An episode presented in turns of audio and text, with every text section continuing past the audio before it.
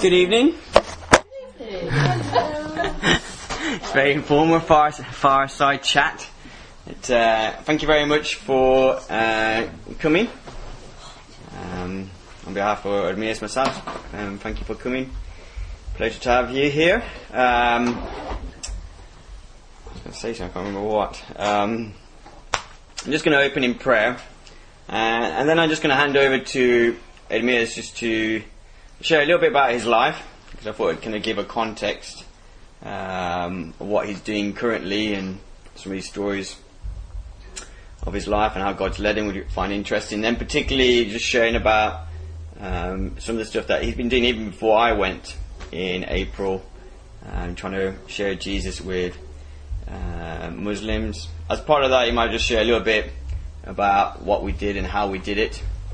Um, and then we're going to leave quite a lot of time just for questions and answers before that might be the easiest way of um, doing things. I know that Ermias and me, we can talk for days um, about different ways of sharing Jesus. Oh, I forgot they got the band practice, and that's why we that's why we're up here, not down there. And so we'll create some time at the end just to you know just to ask questions. Um, so that kind of gives you a context, uh, and then we'll go from there. I have no idea how long we'll be here, um, and um, we were talking about whether we would anoint you with oil and send you out at the end. Uh, which we might do, we might not do. Some of you kind of look slightly horrified, and others of you looking kind of like excited at the idea. But uh, I thinking that we did very much in Africa because they like being anointed with oil. So let me pray, and then I will um, hold over, hand over to Ermias, who'll just start by sharing a little bit about himself, uh, and then particularly in relation to uh, just some of the stories, what's happened and is happening in Ethiopia. Oh yeah, I was going to say. If you don't know where Ethiopia is, does everybody? I won't ask because I'm not going to.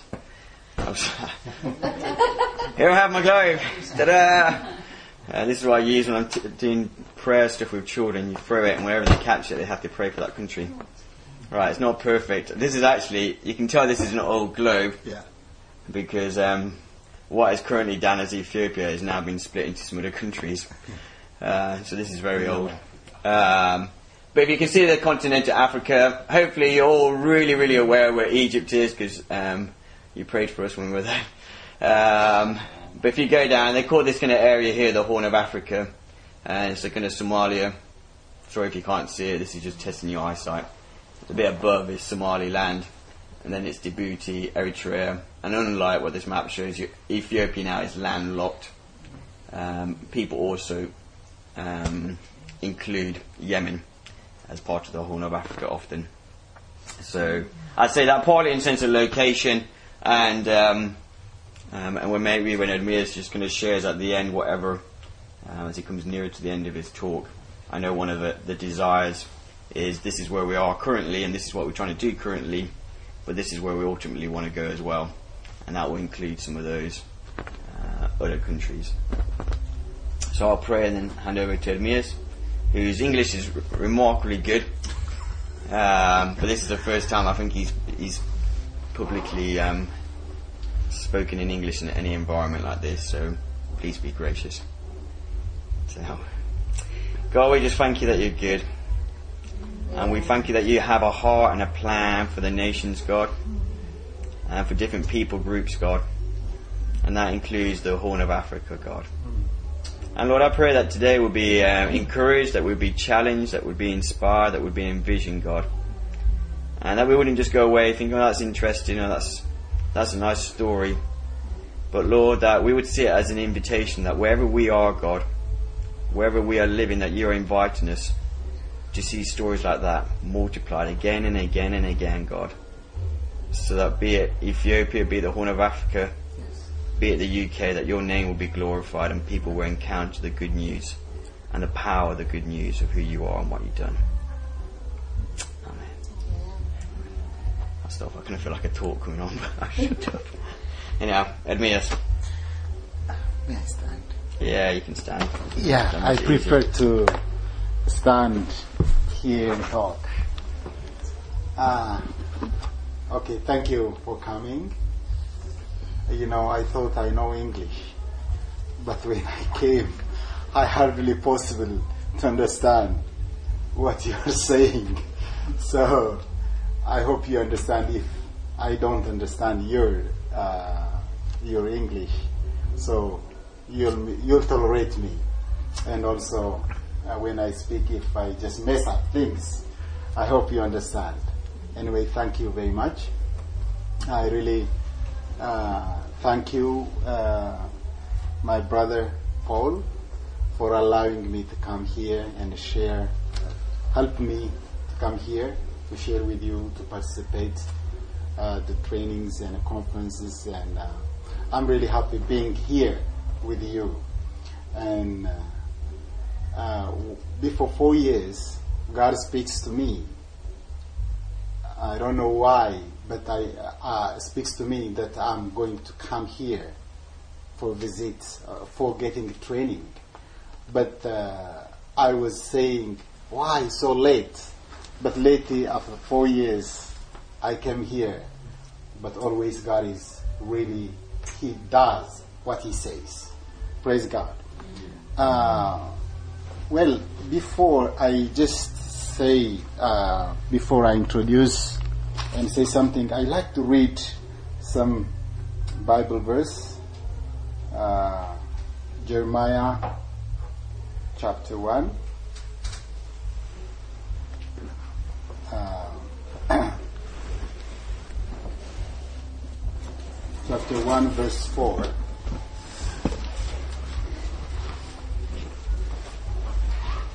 It says like this Now the word of the Lord came to me, saying, Before I formed you in the womb, I knew you, and before you were born, I consecrate you. I appointed you as a prophet to the nations. Then I said, Ah, Lord, behold, I don't know, I don't know how to speak, for I am only used. But the Lord said, To me, don't say, I am only a youth. For to all to the whom I send you, you shall go, and whatever I command you, you shall speak. Don't be afraid of them, for I am, for I am with you to deliver you. Declare that the Lord. Uh, here, you know, it's amazing. God said to a very youth young man, he came and told him amazing story. The story was, look, before you are formed, before you are in the womb, I knew you. And not only knowing you, but also I appoint you to be a prophet for nations. You know, it is only our God, only our God, who knows us before we are formed. And also who has a purpose for us, for each of us. At any age, whether, whether we are educated, whether we are babies, and whether we are young, whatever, He has a purpose which no one, even we don't know, no one knows.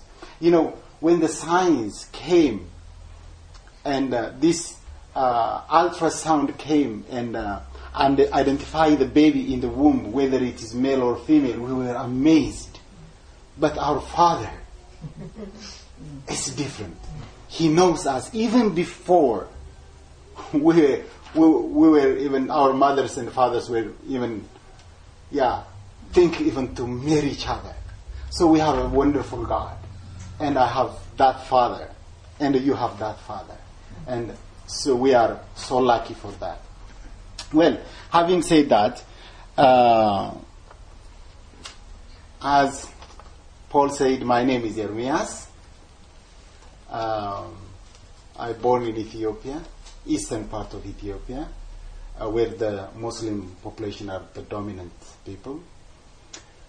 Well, uh, my childhood uh, was full of struggle.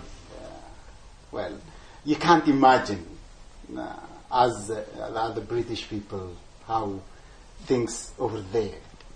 Uh, you know,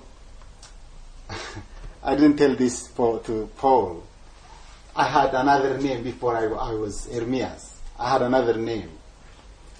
And uh, it was my elder brother who, who took me to the school.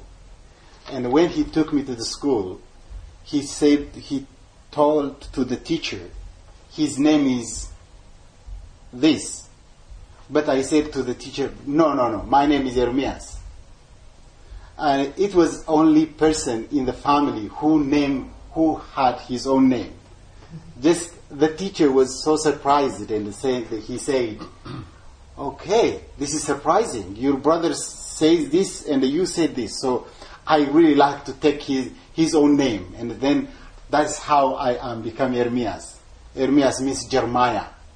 Uh, and uh, I'm very happy to have my name. And then uh, my family, uh, my father uh, was a military man. He was in the military in the last regime. But his mother has a big land. She was a landlord. While he was in the military, uh, she called him to give him a part when she was old.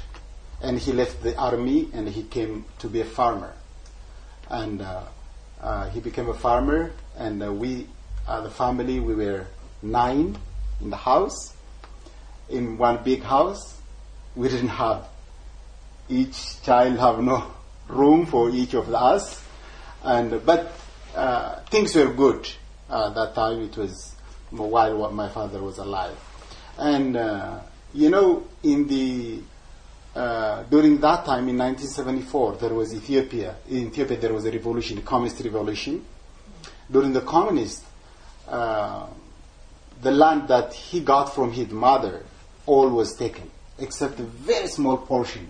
And my father was so angry at the government. And soon, the Ethiopian and the Somali war started. And when the, the war started, he said, I don't want to sit home and die here. And then he just trained some militias and lead them to the to the to the to war front, and he went he went there to fight. Uh, he fought there almost for one and something years, and then when the war uh, come to an end, just before one week, he died. When I was almost thirteen. So, after my father died, uh, I just passed a lot of a lot of things. I just left home uh, I told you we're nine, and our mother cannot support of all of us. So I went out of the house, but from early age I decided to learn my education. As to make it short, uh, from that time, of course I didn't know the Lord, but I always uh, with people. I like people. I, I just associate with people.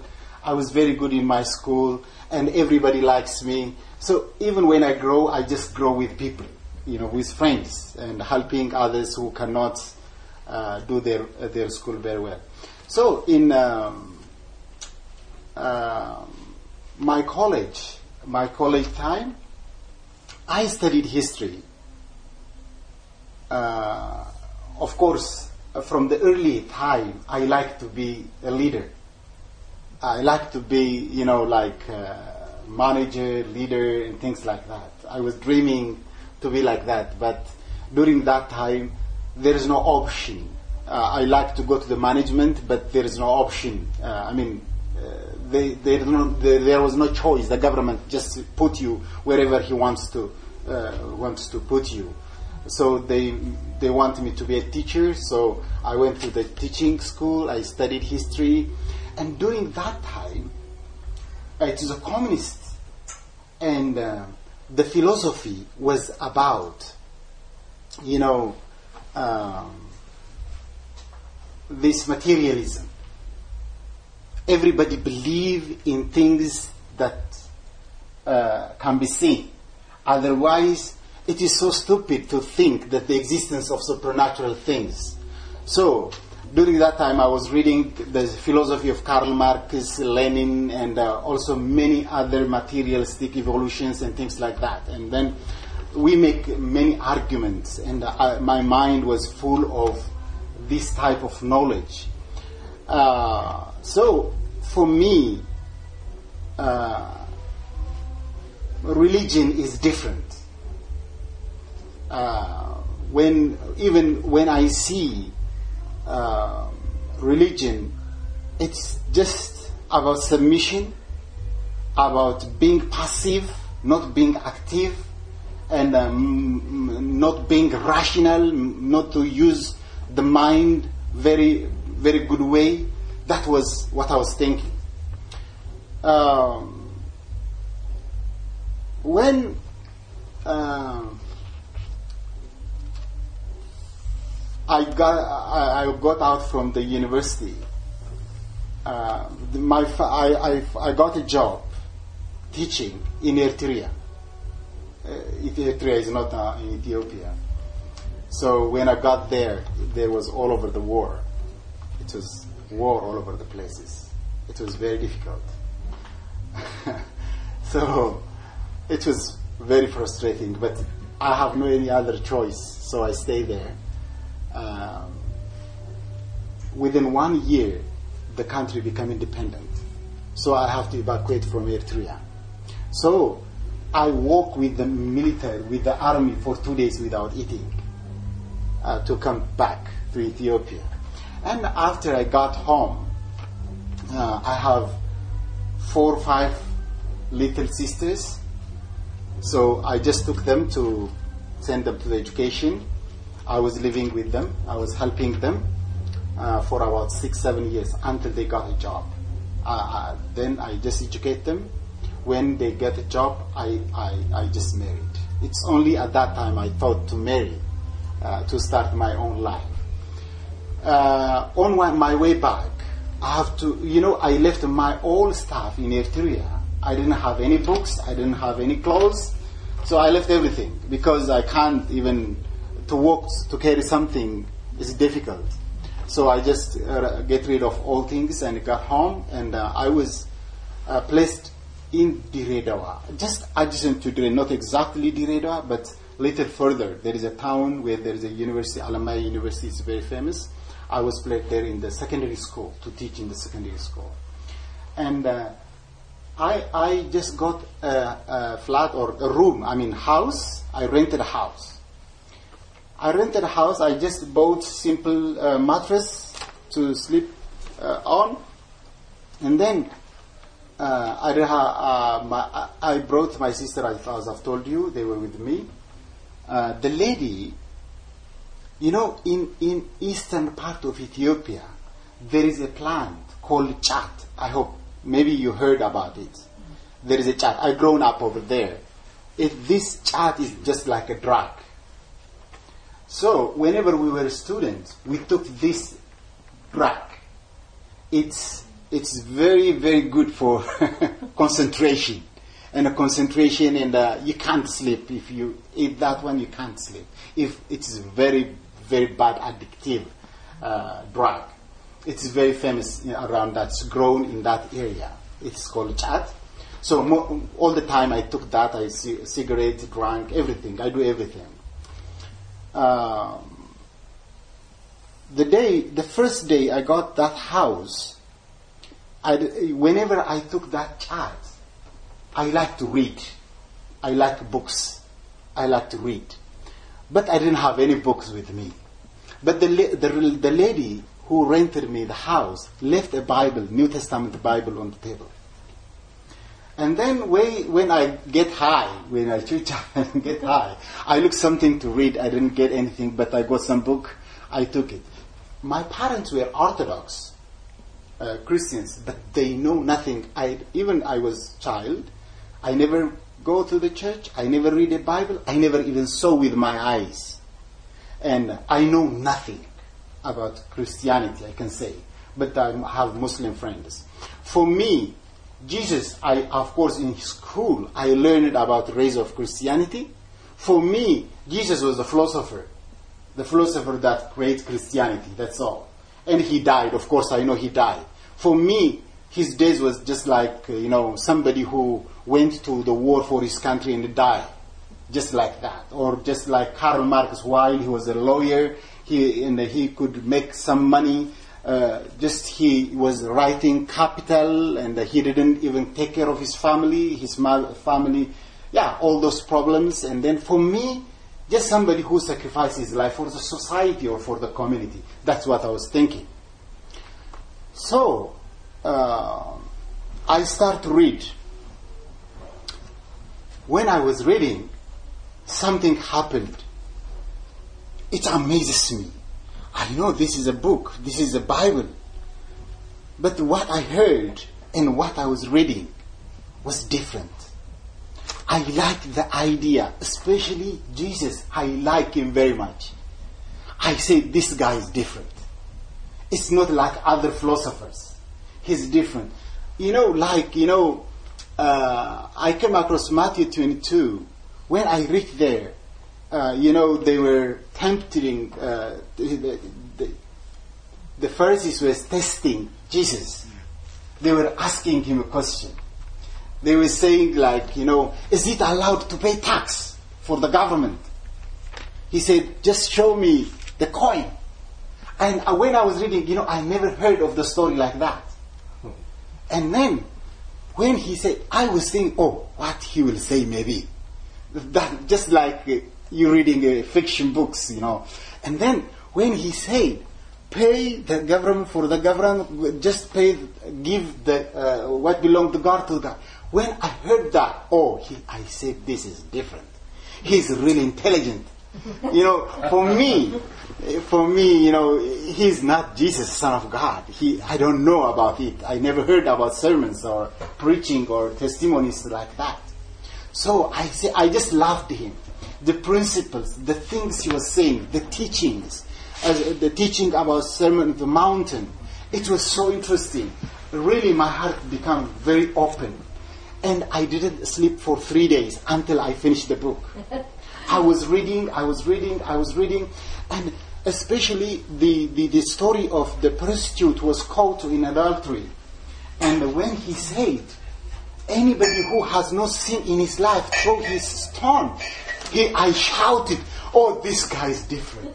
I wish I am like, like him. I said like that, and I just decided to have that attitude, just like Jesus. If I live, I said, I better live like this. Otherwise, living in this earth doesn't deserve. So, I decided when I reach on the, the, the message of Paul, it, it for me it was different also. Because I never heard about Paul, about how he was converted, how he was doing, and then, anyway, uh, I finished the book I decided to be like Jesus. Uh, but because of my limited religious thoughts, knowledge, I thought it was Orthodox who killed Jesus for me. So I said, from this time onward, I will not be Orthodox. Some other religion, maybe. This guy shouldn't die. I don't know why he died, even. I didn't understand really uh, very very well because so I said they killed him, so I don't want to be Orthodox. Somebody, some religion or some phase out of Orthodox. And I called my my my, my sister. Just go and find any church which is not Orthodox and tell me. And when she, she when I told her, oh, the landlord, the house owner is she's Protestant, so she can tell. And then he told her my brother is interested. And then he told to the priest, and he, the priest came. And when the priest came, I was doing my chat and everything. You know, we have different ceremony for this kind of things. And he came, and uh, he started to tell me, and I told him everything I read from the book, and he was amazed. And how you know all these things? I said, I read it and I already decided to be like that guy. And you know, you know, I don't know about Jesus. And then he was amazed, and then he invited, and I just uh, broke everything. And from that day onward, I never turned my back or to the world. I just become. Uh, uh, I like Jesus. I love Jesus, and still I love Jesus. That is how I know Jesus. How I know how He called me when I even have no idea who he is. And then I, uh, when I see now, really, God has a purpose for each of us. That is why, even we, when I was not in the womb, before I, I was, you know, created, He knew me and He chose me. That is how I see myself. And then, that is how uh, I get to know Jesus. And then, there are many stories anyway. Um, when uh, I just like to tell you about how I just knew uh, encounter with the Holy Spirit. Um, the year I was, uh, I knew the Lord. Uh, there was no, because of security, there was a change of the government. For the whole year, there was no school. So the government was paying us money, but there was no school. There was no work. So I had a very good time. so always, from early in the morning, I took my Bible and go to the church. Just like I, I work. I just sit and read and pray. And there was another person, another friend of mine, who really taught me to pray longer, to pray longer. He always prayed. And then he became my model, and I start to pray like him. Uh, for him, everything is prayer. Whenever he needs something, he has to pray. Surprisingly, whenever he prays, you know, I remember one day he was praying for money, and he needs 5,000 birr, and he didn't have. So he, he prayed and fast for 15 days, and the 16 days, somebody came and gave it to him. That is the, for me, it was a lesson for me how to receive from the Lord. And then, for the whole year, we, I, I was reading and praying. But the, the, the, the church I went was Lutheran church. There was nobody who can teach about the Holy Spirit. It is a Lutheran. Uh, so, I heard my, my, my sisters by the way, in three months, I brought all my family. Even uh, there was my mother, including my mother, all, all my family. No one was left. In three months, I brought them. And the thing my mother asked me, uh, whenever I just told her, and then when uh, she understood, she said, How dare you didn't understand until now? why you didn't know? I, you know, she was very surprised that I was so late to know this thing because she considered me that I know, you know, many things. So, uh, so my mother, including my mother, they came to the Lord. And then uh, there was another full gospel church. My sisters heard something. They they had an argument about uh, these doctrinal things, and they, they came and asked me you know, the, the full Gospels, they say to us that we don't have the Holy Spirit. Is it, do, do you think that we don't have the Holy Spirit? I don't know, I said. I have to read. So I start to read about the Holy Spirit. And I asked also some of my friends, you know, and they were saying that, and uh, we understand, uh, we found in the book that there is the fullness of the Holy Spirit. So we start to pray about the Holy Spirit. And in the church, uh, there was a priest. He didn't allow uh, those kind of things. And there were the full gospel believers. They they speak in tongues and they have prophecies. And we were, you know, like how we can get that. We were worried. And then, and one day, we're praying. There was a prayer always in the church. Just we pray. one day when we were praying in the program, just the Holy Spirit come like a wind in the church. And everybody, I can say, everybody in the church was filled with the Holy Spirit. But we were praying almost for one year. And everybody was that. Everybody was just uh, above the chairs, under the chair. Nobody prayed for anyone, but the Holy Spirit itself came. And surprisingly, some of the people who say that we don't have the Holy Spirit, came there in the field with the Holy Spirit. There was a big Holy Spirit movement, and that was how I encountered with the Holy Spirit. And uh, during that time, it was different. Even uh, during the time I had the Holy Spirit, I could. It was the, the, the tongue and uh, my word was mixed up and I was afraid sometimes. So it was awesome. That is how I got um, to know the Lord. Uh, so that time I knew that um, God called me for the ministry.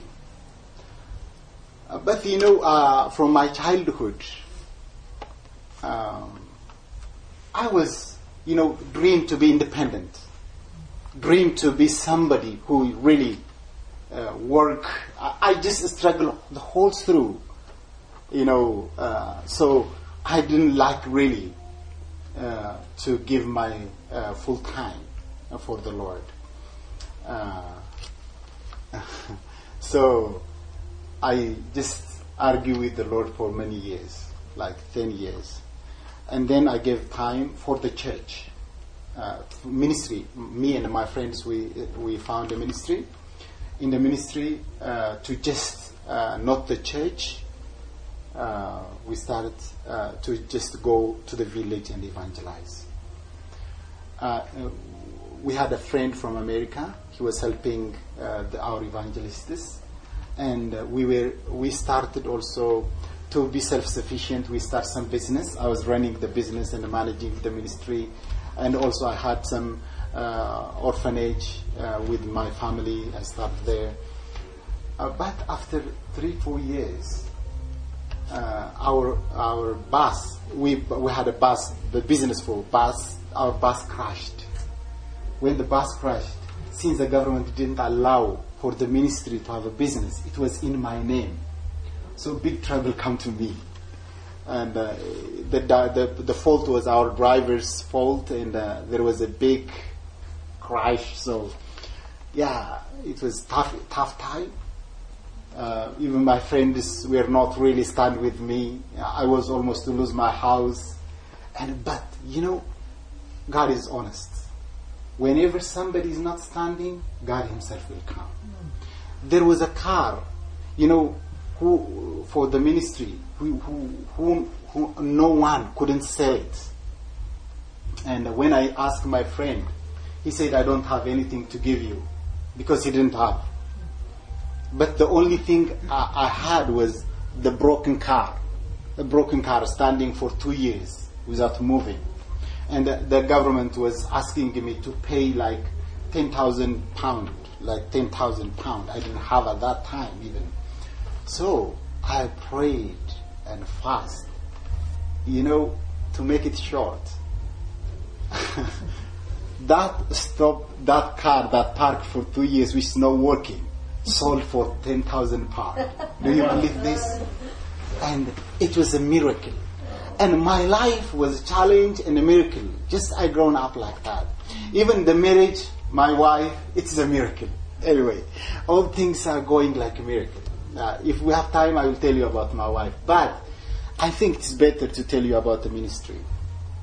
Uh, you know, after that, that, that ministry crashed, I went back to the to work again because our ministry was not really functioning. So I went back. In one day, I got a job. I said to the Lord, I, lo- I don't want to apply for many places. I just went to the mayor of the city. I told him what I am and how what I want to do, and he said, "Just okay, now you are hired." so I started the job. In one year, uh, I, I started the job. In one year, I promoted a lot. I was promoted. Um, like I was a department head, I was a technical assistant for the official, and then finally, uh, in my job, really, I become successful. Even I become the party member of the reg- regional party member and I run for the parliament. I become parliament member or the regional parliament member. I become very successful. Whenever there is a political debate, I was the one who was called to debate on the things of the politics. And then I become, you know, the board member for the lease. Land lease for the city, uh, who are in charge to give land for the investors. And uh, it was during that time. You know, I had a four wheel, very fancy car from the, with the driver and everything. Yeah, uh, a lot of things. Uh, there was an option even to go further than that. Uh, it was in 2012. Uh, God again, Jesus come to me. It was in 2012. I remember I was flying to India for official visit. Um, I was in charge of micro enterprises. Uh, the Indians were very good in micro enterprises, so I was planning to visit there. And uh, on the plane, Jesus, I know, came to me. You know, it was not by voice, but um, you know, always, even in that, in the, in the, in the government work, I always stand for truth. I thought I'm just for there for Jesus, Uh, but clearly Jesus told me, seek first righteousness and um, the kingdom and the righteousness, and then uh, really the spirit of the Lord come on me, and I start to cry all the way from Ethiopia for hours. I was crying. And what do you mean, Lord? Am I not in the kingdom? I'm not doing that. Literally, literally, you know, God showed me. You know, He is the first. Even my wife is not the first. My child is not the first. My work is not the first. He should be the first. And there, even the food that I'm eating to exist is secondary. Jesus said, I'm the first. I want you to work in the kingdom of God. And I was crying, and even I had time after I came in India, I forgot even visiting and seeing things. Even I couldn't take notes and things like that. And I just ran to my room and pray. Run to my room and pray. And my way back, I said, I decided. Even the people that appreciate me, the people really always, you know, uh, in the in the government work, when I came back, things became different. Even I couldn't agree. I, we couldn't communicate. I couldn't even communicate with people. So, uh, fighting started in, the, in the, the position I was. The fighting started. You know, the fighting itself was not normal. The people who really liked me become against me in the government, the politicians. And then they couldn't find me anything to take me uh, to, from the position. And therefore, they even, uh, what you call, um, uh, when you minimize. Downsize. Even they downsized my office. The office I am leading, they agreed to downsize it. And in one week, I make I make an argument and the constitution and other things. I bring it to the position. I said you can't downsize it. If you want, I can leave, but you can downsize the office. And then people came from the uh, central government to make peace, and they couldn't. So finally, I knew it's the hand of God. I said, now I'm leaving. I just left everything for them and got home. it was it was a very hard time for me. Uh, living all those things, it's not easy. I tell you, it's not easy. If I say, "Oh, that was very good," and uh, no, no, no, I don't. Yeah, it's not like that. It was very painful, and um, and I was asking the Lord, "What are you doing?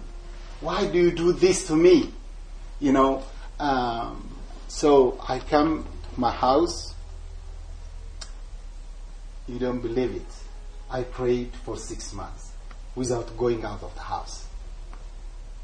I prayed six months. It was during this time. And when I surrendered my, uh, just when I gave my time, or when I say, okay, I will stop, um, I deal with God. We have a deal with, with, with Jesus. Uh, I always I always do like that. If you do this, I will do this. Yeah. Sometimes I say, okay, if you open the door, I will go and serve you. Otherwise, I have a job to do. like that. So I prayed, and uh, God showed me what I'm going to do the rest of my time.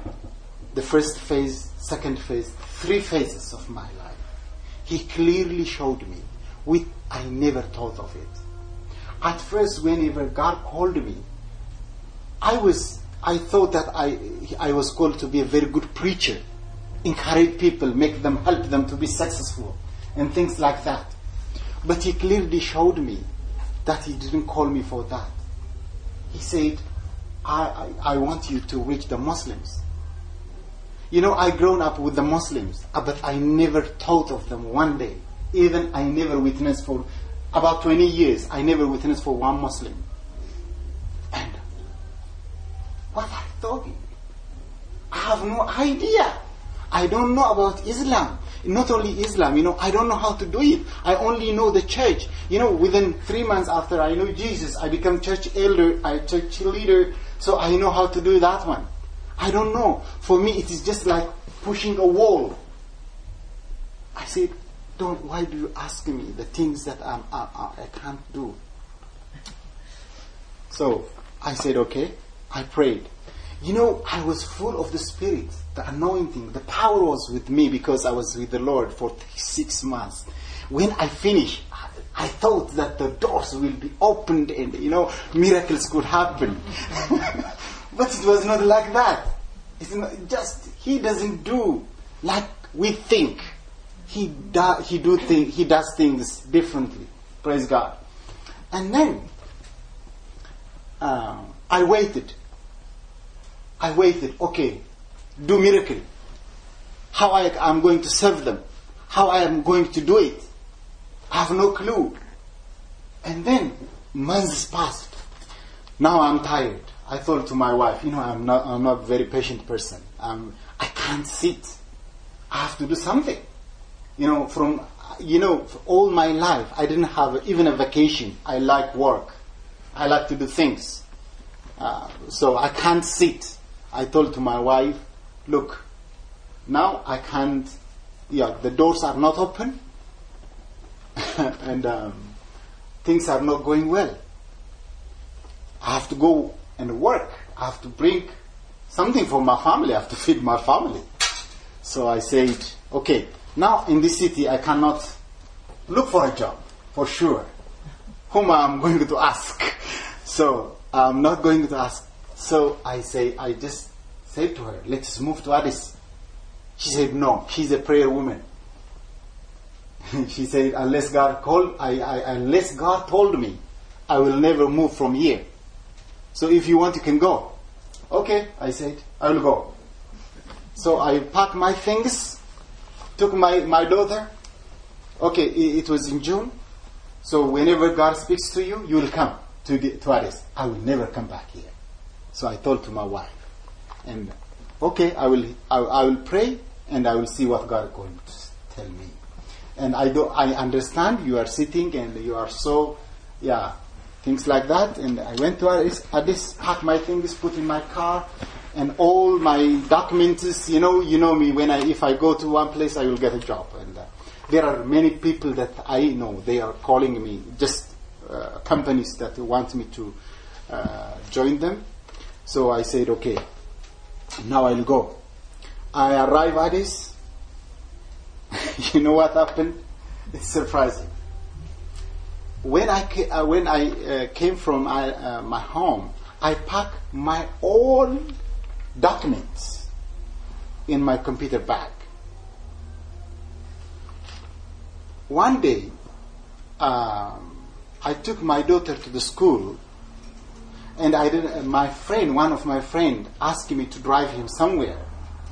And uh, so I asked my friend to pick my daughter to his home, and she was my friend's house. When, when I came back to pick her, I parked my car with my, my stuff, my computer and other things, because I, I, like to, it's only three days. I, I, I didn't like to put it at home and then come back. And so I was uh, taking it. And then I went into the house to take my luggage, I mean, to take my daughter. And uh, five minutes they said, coffee, uh, tea, just don't go like this. And I was having a coffee. Five minutes after get up, I get out, and uh, when I see my car, the computer bag is gone. The thief took my computer back. All my degrees and 20 years experience and recommendations and everything is gone within five minutes. Oh, I say, I am now terribly bad. And um, I'm so angry. I tried to call people I know, the commissioners, police officers, you know, they said, oh, it's very easy. We'll get it back. You know, I know I have connections. Even I told them that it's very, you know, there are some documents so which belong to the government and other things to bring me back my documents. Everybody tried from corner to corner. They couldn't bring it back. Even my checkbook was in the, in the bag. And even they called somebody who was trying to write my check and sign it and then went to the bank and they called him, but they couldn't trace my documents. It's gone. And for three days, I didn't pick my phone. It was my daughter. Oh, my father is angry because his, his documents were stolen and he doesn't like to talk to anyone. She was saying like that. and then I said, What's this? Anyway, God talked to me. He asked me to obey. Uh, you know, because my first ministry, the ministry I had first was crushed, I have a lot of experiences. So I didn't really, I like to have work at the same time uh, serve the Lord. So I was so angry, I was so depressed, and uh, after three days, uh, my family asked me to come back to the radar. Uh, still, I, I, I was I, I'm become very angry with the Lord. I just okay, I, I couldn't understand. And I prayed that day, and my sister, my sister-in-law, all the family for the new year, they asked me, please come. Okay, if you are not coming, just bring the daughter. She shouldn't be there alone in Addis. I said, okay, I will come. But the day we traveled to Dire Dawa, it was about 500 uh, kilometers. Uh, in the morning, I saw a vision. I saw, I was reading a book about spiritual warfare. And, uh, oh, should I make sure? No, you can't. You know, you're fine. Okay. Fine. Um, I was reading a book about spiritual warfare, and I see things, and uh, the, Spi- the Holy Spirit was telling me to pray and sprinkle water in, in my car. I said, you know, I think the book I read is affecting me. So I trust the, my, my, you know, this little knowledge than the Holy Spirit. And I was also angry. So oh, I don't do that. Now just let's go. I just got in the car. I start driving. And uh, even, you know, the, the, the enemy was showing me the coffin. You know, I was, yeah, uh, there was a lot of struggle. I didn't really uh, like to go back to Adi Dire Dawa. Um, there was a big challenge. Anyway, when we drive back, after 300 kilometers, we had an accident. I had an accident. But we, didn't, we were not hurted. Surprisingly, the car came and blocked our, our, our way. I was driving like 120 kilometers per hour. And when I just turned, something hit the car and turned it like this. And surprisingly, it is hung over the canopy of, you know, for, I mean, trees, yeah, tree or something like that, you know. And uh, it was uh, very terrible. And uh, just so, uh, people came and uh, helped me to bring the back the car. It was the, all the glasses were crushed, and uh, so it was 200 kilometers before that.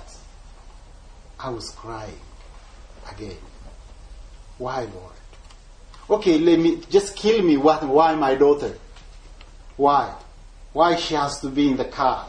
And uh, you know, like that. And uh, clearly, I heard saying, "You are not listening." God said to me, "You are not listening. You are not obeying." So, for the rest time, I got home, and I was really, you know, uh, nothing was happened to us, to me and to my daughter. And we got home, we were late, uh, little, and everybody was worried when we get there. And they asked me what happened, and they didn't see the car. I just hired the car. And Wonders. yeah, and but my my daughter told them, and they everybody cried, cried, cried, and then finally in the evening they called me, and uh, they said, "You better listen to the Lord." They were, they were, they knew, they knew that I have, a, yeah. Uh, I'm just running away from God and uh, not obeying and things like that. And um, I, I like to do things in my own way. But finally, for the sake of your family, you have to live. And also, yeah, I said, okay. That night, I just raised my hand to the Lord in my living room. And whatever you are doing in my life, I will obey. I say like that. Um, and I decided to follow uh, his voices, his guidelines, to not to ask or just to surrender, to surrender everything I have. You know, I said, you know, okay, after this, I don't, I don't like to have anything that I said I will do,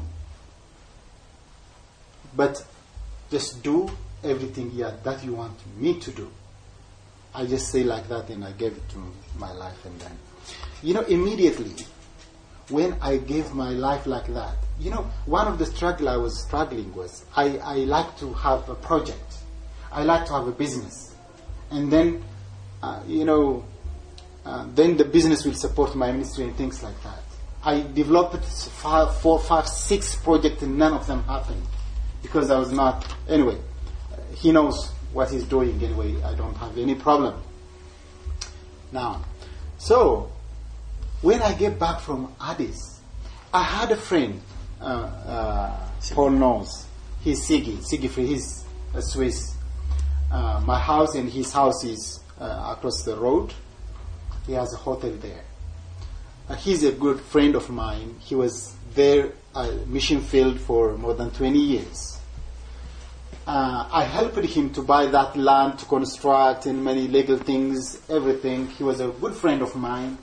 Uh, he always asked me advice and things like that. And always, since he was my neighbor, I was telling him what God was telling me. I was telling God what God was telling him for that six months. But when I came back from uh, Addis, he came to me, Ermias, I was praying, uh, and please, can you work with me? You know, he has been uh, building uh, the uh, hotel, and uh, during the building of the hotel, he was he was busy and he couldn't do any mission work for four five years. He said, even I was called to the Muslims. I think also you are called for the Muslims as I see. What do you think if we work together? Uh-huh. I said, okay, let me pray. Let me pray about it. And uh, he was praying and I was praying. And uh, uh, yeah, uh, it was God's will. God showed me that it's will. And that it was uh, with him. He was working for many years. I did, I had some uh, experiences and immediately uh, I got a training. I went to Switzerland, and then uh, we got some trainings about house churches and things like that. And uh, we now we start with him as a new, we start a ministry to reach uh, the Somalis. By the way, the first focus, our first focus was Somalis. Uh, he was studying Somali for many years. He's living with the Somalis, and then we focus on Somalis. We start there. But in the meantime, there was a university around us. I said, let us train the university students uh, how to reach the Muslims and send them to the village. We did that. We trained them and sent them. And when we train them and send them, we send them to the Oromo areas. Those students who, believers who speaks Oromo. That's a type of Muslim group. Yeah. Called the Amoros. There are about five million Oromos. And then we send them there. You know, the, in these many years of the Somalis, the Somalis so closed. They are not only closed, you know, they are very, very, you know, uh, resistant, resistant people group. And then when we send them, we send, we, we train many students, university students, and uh, 17 of them went to the village. When they came back, they came back with amazing reports.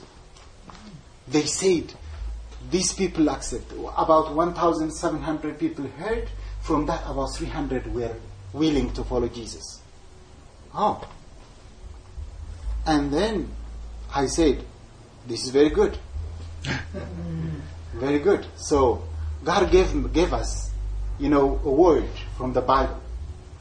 You know, uh, uh, Jesus, when he sent them, his disciples, he said, Go. But there are principles on the way. Shoes and, uh, you know, uh, the stick and other things. And he said, Go and stay there.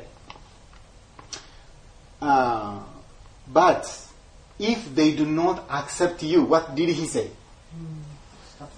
Yeah, just yeah, that's your the, the from you and the go. He didn't stay there and die there. Just go. It's very urgent, even it's very urgent. Don't talk to anybody because the message is so urgent. You know? So I said, Oh, we cannot wait until this door is open. So we have to go to the open door, to the Oromos. That is how we end up in training the Hararghe Oromos. Now, and then we started. You know, where we start, we started like that. We were uh, now organizing trainings in different parts. One of the training this year, you know, Paul uh, came to help us on the supernatural, on the prayer and listening, and also to find the person of peace and things like that about prayer and uh, about the Holy Spirit. You know, it's not easy to serve there. It's not comfortable. Yeah, my brother saw it. You know, we were about seven or nine. We were sleeping in the same room. And we were not having a shower for how many days? Let's not talk about that. Yeah. and then, not only that, you know, when you model, the, the, some of our disciples are farmers. Uh, they drink a tap water. And when they drink a tap water, we can't drink the, the, the uh, packed water. We have to drink uh, tap water. And my brother was drinking tap water, which even even I don't even drink if it's in the city. Yeah, he, even he was sick, and he's sleeping in dirt. Yeah, uh, you know when we call there are things that we pay. It's not about luxury. It's about life. And then we are doing that. But in doing those things, we heard, you know, we saw amazing stories. You know, our training is training by doing. As you know, we have been learned, we have been trained by theory before, but we like to change now. Learning by, you know, last year Paul was not there. We ha- we we we organized a training. This training was we organized with our our brother. In, there was a brother in Switzerland. Uh, was called Florian. Uh, he has a training. Uh, so we trained together. At first, when we trained them, we trained them in the big city, in our city, Dire Dawa. And then they didn't have enough time to go out. We trained them three days, and then we sent them for some days, and then they come back. It was like that. So we found out, we found out that it's not working. So we took the training to the village. In the village, you know, uh, we trained them in the morning. If we train them in the morning about prayer, they have to go and pray. If we train them about healing, they have to go and heal somebody who is sick. If it is, you know, just like that, things, you know, Jesus even did the same way. But, you know, the experience, you know, the experience of the church is not allowing us. We were debating, we were training the leaders about how to read. You know, when about these Oromos, the people, the people group we are focusing, the church, the evangelical church was there for the last 18 to 90 years.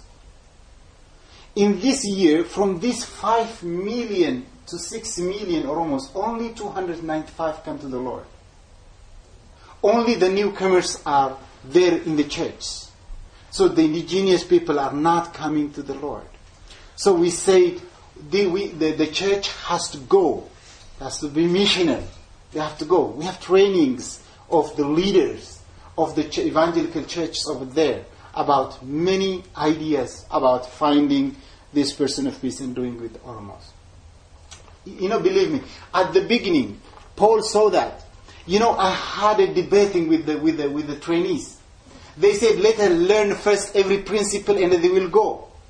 Otherwise, we will not go. We don't know enough. They were saying like that. Train more, train more, and then let's go finally. We said, no, the principle is just let the little you know, just go and apply it. And then come back. Apply and come back. And that's our principle. We debated. And then if you are not doing this, you can go. We are not, we are no more discipling you. Finally, they said, okay, you know, there was the, the, the city we were, the majority are Muslims. They are very, some of the stories Paul already told you. They are very resistant. They don't like to listen. But he say they have to listen. It is just like Jesus' time. We have to go. And then they first, okay, we will go for you. We will go. Now, if they kill us, okay, we'll die. Then you will be happy. They were just saying like that. And they went. The first week, the persecution was very high. Some of our disciples were hit by stones. They were hit by stones. And they were also uh, slapped their face. And, uh, you know, some of them dis- disguised them. They just shamed them. And things like that happened. Uh, you know, one day, a surprising thing. You know, all of them, when they persecuted, even the ladies, when they were persecuted, you know, it's amazing. They come back very happy. None of them complain about he, being hit. I remember one guy who was a very strong guy, you know. He was a fighter before. He said, you know, today, uh, the amazing grace was on me. He said, they just uh, insulted us, they slapped us, and they did everything. But one thing he said, there was one person who was really very weak, he said. Very weak and skinny. He just collected all his power and he become like what, what we call like this. Kicked him. He kicked me on my back like that, he said. Even he is very weak, if I just hold him, I can break him, he said. And then, you know, he said, it is for the Lord, and I'm very happy, he said. And, you know, we saw really God is working in them. He's keeping the, the, the principles. You know, in one month, things, you know, whenever they go out, another story. One day, our disciple went to the village, um, and they were witnessing. And the way they witnessing the Muslims were, you know, uh, the way that they should understand. And they witnessed about Al-Masih Isa. They were sheikhs, two sheikhs. One day they heard, the second day they heard, sorry. Look, they said, we don't like to come to your church because our culture is different. but we like to go to heaven. We don't like to come to your church, but we like to go to heaven, they said. And people like and love Jesus, but because of the culture, sometimes it's uncomfortable for them to come to the church. Because culturally we are different. The way we think, the way we eat, the way we dress, the way we do things, it's different. For them it is a challenge, it's shock to, the, to, to come to the church because of the community, the, the culture difference. And then we, we, it was really, really something to hear from a sheikh who really know what Quran is saying. And they said, we know Al-Masih Isa, we know Jesus is different. We know Jesus never commits sin. He is different from others. But publicly we can't say this and come to the Lord. I mean, come to the church. So this is how we like to reach uh, these Muslim nations. You know, another time uh, in the village, you know, almost one entire village almost come to the Lord. You know, uh, in the village, most of the leaders are Muslim. Uh, the village leaders are Muslim. In one way or another, they like to, you know, make persecution and uh, block uh, any witnessing and things like that. There was one sheikh who decided to come to the Lord. And there are other friends of him who he gave, you know, the Bible for each of them. And everybody, every sheikh was reading that Bible. And one day, the, the, this, the security guys, they found a Bible while somebody was reading. And they searched all the houses around. And when they searched the, uh, the, the, the, the, the, the, uh, the houses, they found a lot of Bibles. And they bring together to the open place in the village.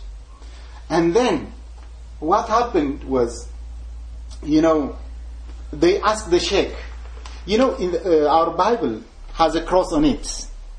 There are two, and now nowadays we are not giving a Bible which has a cross in front of it. We just like to give, we like tape the, the cross and then we like to give them. Uh, because we like, you know, the content to read them. And then uh, everybody came from every village and they asked the sheikh who was the leader in that mosque they asked him do this book has a problem is it against islam they said to him they asked him he said i read this book it is the same with quran it has no, no contradiction it is not violent. It is very peaceful. It is a very good book. So everybody has to read, he said. When the, he said that, he already converted a man. He's, you know, Jesus. He's underground sheikh. And then they said, we don't, we, don't, we do not trust you. So to, they took all the books with them, and then they went to another sheikh, the next village, to uh, really tell them the truth about it.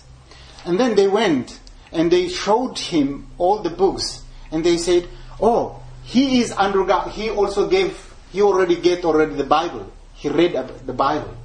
And then uh, he told them oh all these are okay except one the one which has a cross.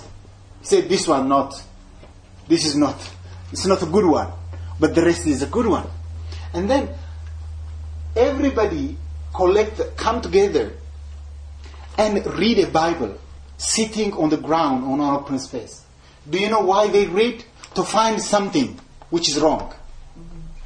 They were looking for something wrong, but everybody read the Bible in a way. Yeah. For us, you know, this is a miracle. You know, the book that they don't like even touch it, but they went through it.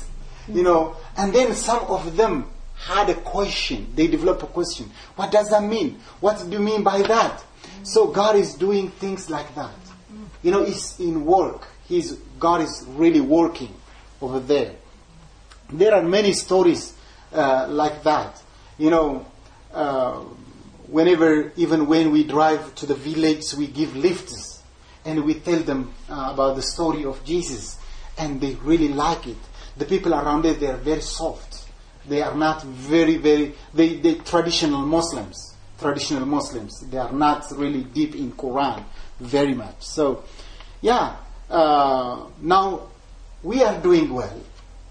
Uh, we have different projects. Uh, We have a Bible project. We have also um, this microfinance project to help the missionaries to to help those who are going to the village to uh, help themselves and things like that. I think I just a lot of things. Maybe we can give that one. Yeah, I can summarize Um, yeah, maybe uh, let me stop here and maybe we, if there are questions, Yeah, and, uh, we can go that way.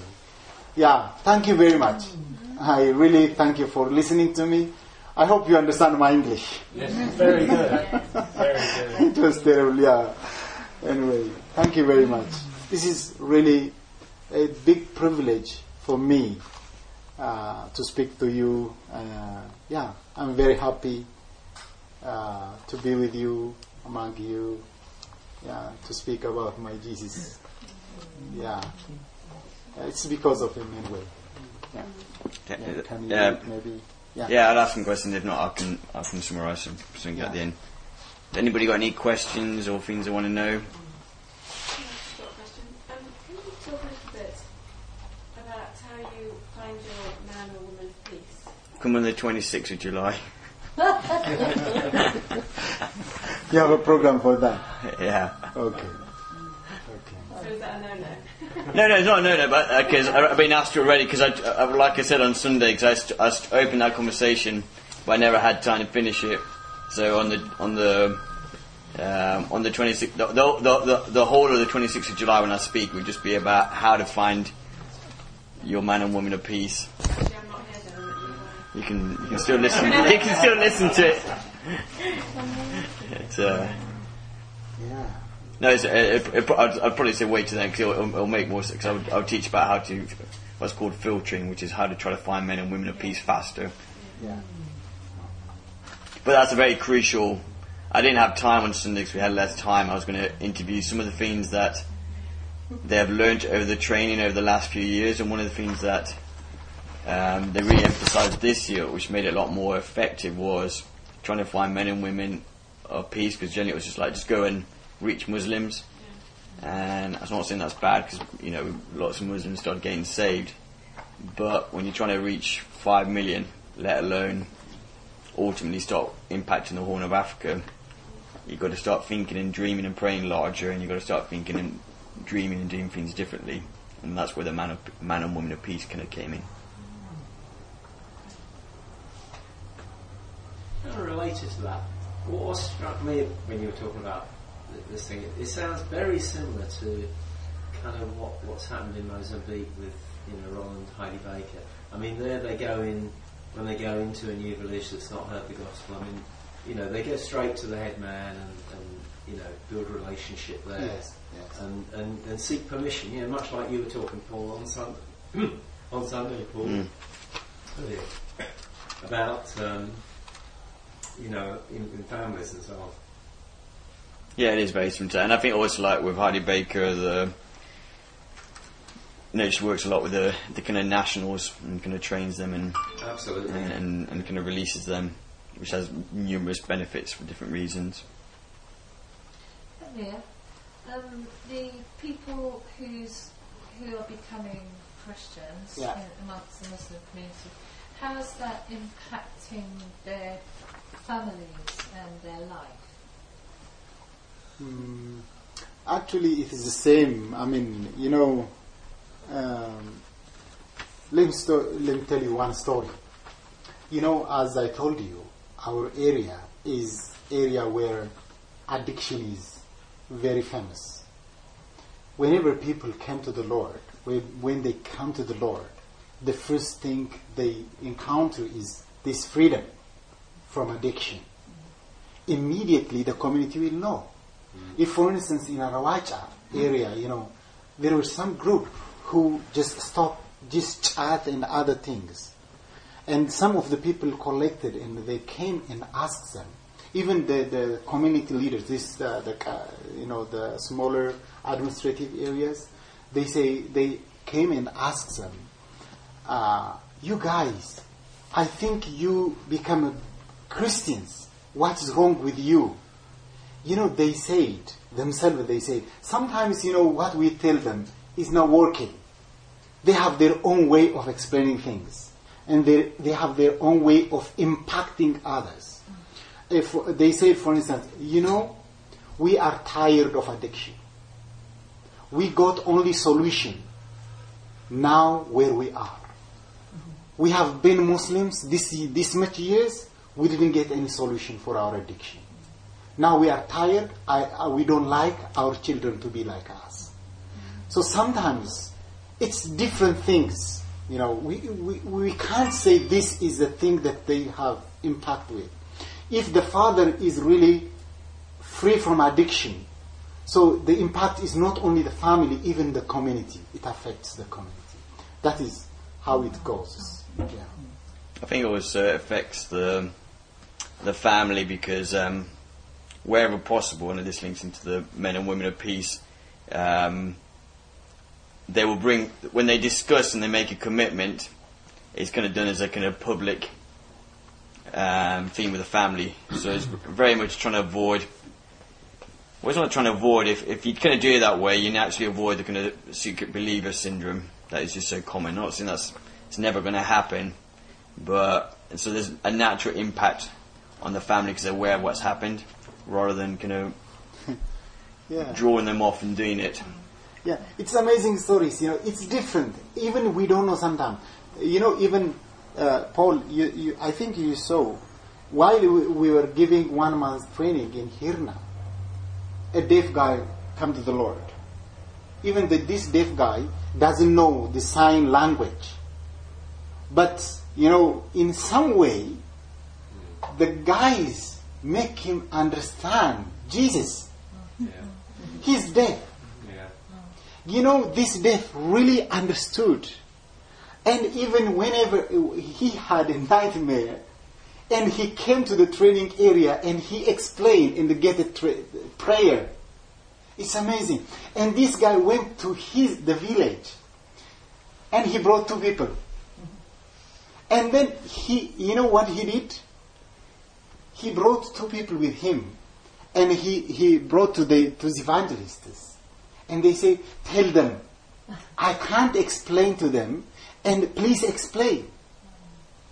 You know, he was not able to explain, so he brought them, and then he, the evangelist, the missionary, he, they bring and then explain. You know, even sometimes it is an extraordinary. We don't know how it goes. So I, was amazed. You know, when the, the guy, when the, the, the person bring that deaf uh, guy to the Lord, I said, did he really understand? He was baptized. He said, I like to be baptized. And we pray for his uh, everything. God will heal him anyway. But you know, who do under, who who now understand really a deaf guy can understand Jesus from the Muslim? Even he, you know, sometimes the Holy Spirit is in work. You know, even like me, nobody told me Jesus. Nobody told me, but he has a plan. We have to obey. Sometimes, you know, of course, the Bible teaches us the way how we should do. Uh, you know, house churches, person of peace, all these things are there. But Jesus is also with us. He will tell us, He will teach us, He will train us, He will guide us. You know, I told you, when I was deciding to come to the Muslim ministry, I know nothing. It's just like pushing the wall. I know nothing. But God is there. Jesus is there to teach. The only thing that we, uh, God is expecting for us is to say, okay, yes, to be obey. Obedience is something. You know, He can use anybody. He can use anybody. That is the promise He made, I think. When He go, Jesus said, I will leave. I will go. When I go, I will send you. He didn't say millions, million uh, pound.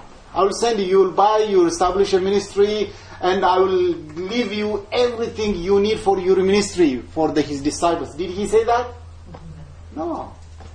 He promised one thing. I will go and I will send you the Holy Spirit.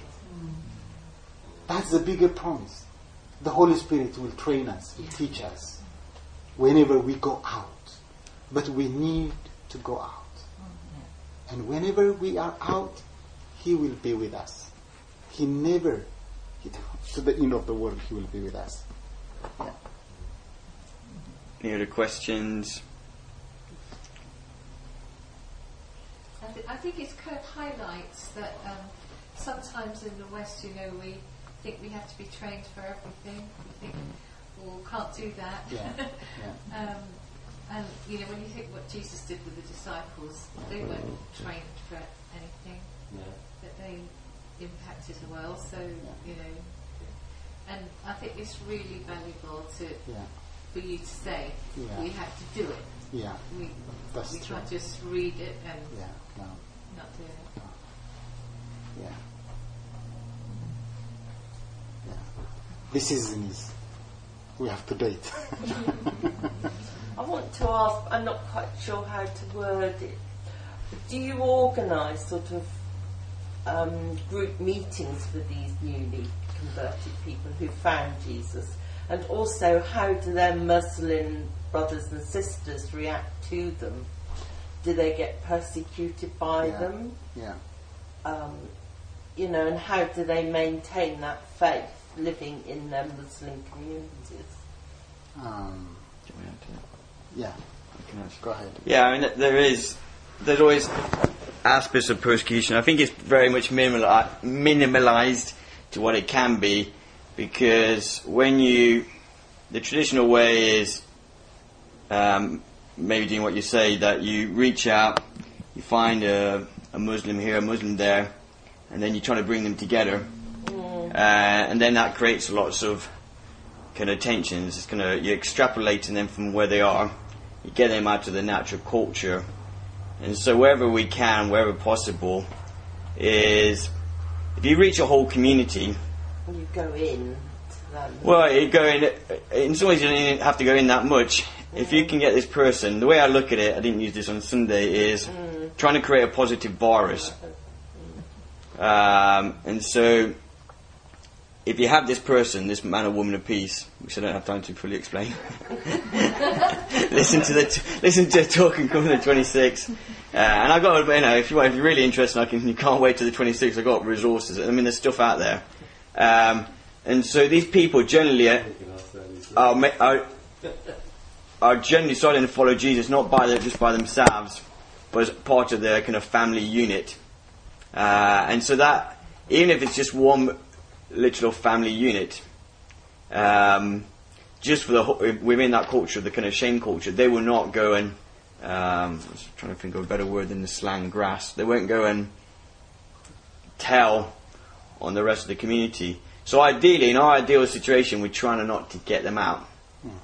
We're trying to keep them. And you're trying to go in. We're trying to go in or, or as, keep the distance as much as possible. And so, in certain situations, we won't deal with anybody except that man of one piece. We don't have to know the the five, six, seven other other people. You try to keep on arm's length, and and you just leave it to the the Bible and the Holy Spirit. It's not something that we we do in this series on scattered servants, but I mean, so in a sense then, when you had the 200 and, was it 95, there was people of peace amongst them with their family. No, the, and two, the 295 was kind of like what's historically happened over the last yeah. 80 or 90 years. And part of the reason is kind of one here, one there, Yeah, yeah. and then people used in to the church. They are in the church. in the church. And generally, like most of these situations, once they're in the church, as in the, the church, I mean like the physical building, the location, normally that's it. And they, they will not be, there will not be an impact. You just, you just, just Yeah. kill their, their impact. And, and again, if you just do ones, I mean, it's the same with Winchester anywhere. With the growth of the population, the rate we're reaching people, even in the UK, we are just about keeping up with the the growth prepara- you know, pro- you know, pro- the growth um, percentage. And the way I always say it, you can, there's two ways of doing. it. I will pray and pray for revival, because that would solve, solve the problem. Uh, but at the same time, I'm, I'm just trying to think differently, learn differently, and see what the Bible says. because I do believe that he wants to reach the massive population, be it here in the UK or be it in East Africa, wherever it may be. So we try not to draw them. So in relation to the question, we don't. We try not to get them out. Why bring them back here? They're out there already. Um, why make them something they're not, which they're not already? Leave On that, do you find they're doing the stuff? You know, they're also reciprocating what they've experienced, or is it a case of? It's still in the early stages, and we were talking about what to do, uh, particularly with the because some of the people, the people that we did the training with, some were from a Christian background, some were from a Muslim background, followed Jesus, and increasingly we want to do more and more with people from a Muslim background. In terms of kind of doing it, you do that by putting in a DNA of obeying the Bible, which might sound blatantly obvious, but like I mentioned on Sunday, most of our disciple, most of our discipling, as in, involves knowledge transfer, mm. not obedience. We don't have the kind of the, you know, even myself, and how many people are asking me, you know, what did you learn this week from the Bible? What are you applying? Mm. Not many people ask me that. I rarely get asked. And so because of that, you only have to read the Bible. That's why you often hear stories, people are, I don't know anything. You know, I had no input. I just only got a Bible. I started reading it. Classic example would be John Wimber. He went to, you know, the guy set up the Vineyard Movement. He said, it, it says in the, you know, when do we get to do this stuff? Was his famous quote. Because he just read the Bible, so that's what Jesus did. Uh, and so that's what it is. Just by keeping them in the Bible, seeking God in a group environment, naturally, if you just read it and you think, what does this say? How do we apply it? Then you just end up doing the stuff. Particularly if somebody The asks, Spirit will quicken them to do things. yeah, it's a, Bi- it's a Bible in the Spirit. Yeah. It sounds very simplistic. Yeah. Um, Yeah. but again, that's why it's reproducible because you don't need you don't need a lot of training. Yeah. You just need to know how to read the Bible, Yeah. and there's a simple tool. You read the Bible, Yeah. you write it down in your own words, and you ask three or four questions. Pray, ask the Lord. Yeah, Jesus. And then the encounter with Him. I To think know that's him. why I find it Discover. hard, so I'm because I'm so deeply embedded in the Western culture. Yeah, yeah. That's now what we want to stop. Mm. You know, what we say is, you know, even when we we give a training for leaders, evangelical uh, church leaders, um, even how we impacted by the Western, uh, or the Western, how we abandoned our culture. Even Ethiopia is actually in the cities. There is uh, impact of the culture, but in the in the villages, if you go, still there. But what we are saying is, now you know the struggle is to change the culture. Most of the struggle is to change the culture. But now we are not changing the culture, but we take Jesus in their culture. Culture. We just take Jesus in their culture. And when Jesus came in, of course, there are some things that should be redeemed from their culture because culture sometimes bad, sometimes good. There are there are some principles or some some things that are not going with the Bible that has to be redeemed. So that is the things that we do. So our purpose is, you know, the story.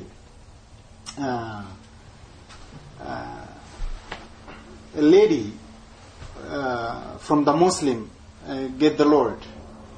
Uh, the way she knew the Lord was he called her by her name, and she came to the Lord. Normally, when they come to the Lord, we change their names. If it is, if she is Fatuma, we call her Lydia, because This happens across the, the Muslim world. Yeah, This is what- just this what even in missionaries just like that. But one day, uh, the, the the girl which come like that, just called by the Lord, so, somebody advised her, or the church when she was baptized, to change her name. He said, "Why should I change the name? Even Jesus called by my name. Yes. He called by my name, and He knows me by my name. Yeah. And why should I change that?" So, So, uh, there are some things, smaller things that we need to stop. You know, they shouldn't think like we think. No. They shouldn't, you know, they shouldn't make a tie like we do when they preach, you know. They can do their own culture, you know. Isn't exactly the same true here? Yeah. In our culture. Yeah, there are of course there are cultures also in in, diff- in the youth have their own culture. Let them do their way with. Let them know Jesus. He will deal with them, by the way, more than we do. Yeah. Yeah, we like to teach them. Even the, he's the best teacher. We even we are not. Yeah. So Right, I'm going to just um, just say a few things, and I'm going to just pray. If people want to stick around and ask more um, questions, I'm just aware, you know, it's coming up to um, quarter to ten, so I want to just honour your time. If you have to um, uh, rush off, firstly, just like to say thank you very much, Ermias, for coming to share, um, kind of sharing the story and and what you're doing there. I partly asked Ermias deliberately to share a little bit about his life story, partly just because it's an interesting life story but also just gives you a context. I've seen you know, as a as a church, particularly in the West, um, often we connect with people, um, and so we like to hear the story, the kind of context, and partly also because I've been doing stuff in Ethiopia, and I'll be doing stuff increasingly um, in Ethiopia over the next few years, and um, and so it kind of gives you a, a context of you know, when I talk about going to Ethiopia, if I ask some of you guys to come with me to Ethiopia, you kind of know it's not just, oh, this is this kind of ministry or this training you do, and you have a context of the of people like Ermias and the people involved. So that's partly why I asked, because I always think that's very uh, important. If you kind of want a bit more information what he's doing, like I said, it, um, um, we kind of do this training, kind of intensive training. Um, what we mean by that, like you said, you train and send them out. Um, maybe more instances of some of the accountability stuff. People like, particularly Ermias, just kind of follows up, you know, tries to follow up.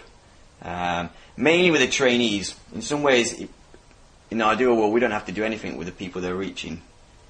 Um, why get our hands over everything, get our fingerprints over everything? Um, but Ermias just try to encourage, build up, you know, these people that we have trained to send out. And um, so really, you know, pray for that to go well. Um, and ultimately, I mean, I, I thought the easiest summary, he's got this leaflet if you want, particularly I know some of you like to pray, so there is a, a section on will you pray. I think we've got some of these here, if not, I can get some more. But really seeking to see a movement of God, what we mean by movement of God, when, when a movement of God happens, it means that the people are coming to Jesus so fast that you can't you can't stop it. In business, they call it the tipping point. Uh, and it's starting to happen in certain parts of the world.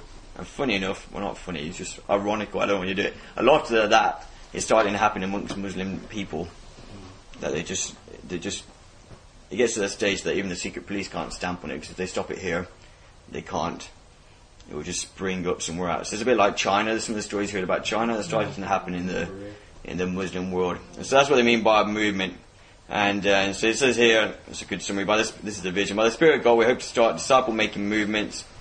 Disciples, because we're there to make disciples, like I said on Sunday. We're not interested in converts, but people that follow Jesus and then, as part of that, obey stuff and make other followers of Jesus. Amongst each Muslim, orange. Orange is just, uh, alright, but uh, just uh, for security reasons, um, as you know from my experience of being abroad, one cannot always state what you're doing and who you're doing it with. Um, in the next seven to ten years, we hope to extend this to the rest of the Horn of Africa, and then from there to um, the Middle East. And that's partly why I mentioned where Ethiopia was in relation to the other countries, because um, want to impact these people, and as they read Scripture, as they study Scripture, without the need for any outside interference, it doesn't take you long to start reading verses like the Great Commission, and for them to start thinking, we need to go. And just like they've had people go to them, that they will start reaching out to their Samarias, which is like Somalia, Djibouti, Eritrea, Yemen, and then they will go to their ends of the earth, which would be their their Middle East. And so that's kind of the the, the big picture. So I'm just going to pray and um, Admiras. He's going to be here this Sunday as well. And um, at the end, we didn't get the opportunity this week because it was a rush. Uh, I would ask Admiras to come to the front on Sunday, and it'd be great if people come and, and pray for him. Um, but I will pray for him now. And also just pray that um, we will capture some of the, the heart and some of those principles that we heard today, some of the things that we're looking at in the last few weeks and we'll be looking at in the next three weeks um, at church, what God is saying to us. Because we have this invitation to create movements wherever we may we may be. Mm-hmm. God, we thank you good. We thank you that, as Amir said, that before even we were born, mm-hmm. you had a plan for us. You got an amazing plan for us, God. Yes. That you call each one of us, Lord, to be world changers. Mm-hmm. Whatever that world may be, God. And we thank you for bringing Ermias here, God. I thank you for the way that you brought us uh, into relationship. I thank you personally, God, for the way that um, we have connected. And I'm excited about what is happening in his life and what's going to happen uh, in his life in that part of the world, God. I pray, Lord, while here, I pray for a particular blessing upon him, Lord. He just comes with such a humble heart, Lord, seeking to want to learn more about prayer and signs and wonders and and just coming like a sponge, Lord. And I pray everything he, he came to England, Lord, to to learn, Lord, to study, God, that you will give him, Lord, and, and just an, an increase, God. Yeah, Lord, I pray, Lord, that uh, a bit like Jesus, Lord, when he went to, he got baptized and he went into the desert, Lord, and he went full of the Holy Spirit and he came back in the power of the, of the Holy Spirit. And I pray, Lord, that Admiras, Lord, when he goes back to Ethiopia, he will be different, God. He will not be the same Admiras that came here. And the fiends and the reasons, Lord, why he hungered and thirsted and came here to want to know more about power and more about seeing people healed Yes. and restored and the prophecy and raise the dead, Lord, all these things, Lord. We say yes and amen to that, God. And may he go back, Lord, fully laden, Lord, equipped and ready to do that. And I know, Lord, that he will just pass that on to those he's working with, God. Yes. And I pray for us here, Lord, that are in the UK. Lord, I pray you just keep stirring our hearts, God. It's great to hear these stories. Teach us what it means, Lord, to uh, run with some of that, God, what that means for us. And yet at the same time, Lord, open our eyes, God, to the, the fields that are white unto harvest around us, God. And Lord, like Amir said, Lord, that we will take those steps of obedience, Lord, even when it may be hard, even when it may mean discomfort and sacrifice, that we would hear your voice, that we would follow it and obey it, Lord, no matter what. So again, thank you very much for coming.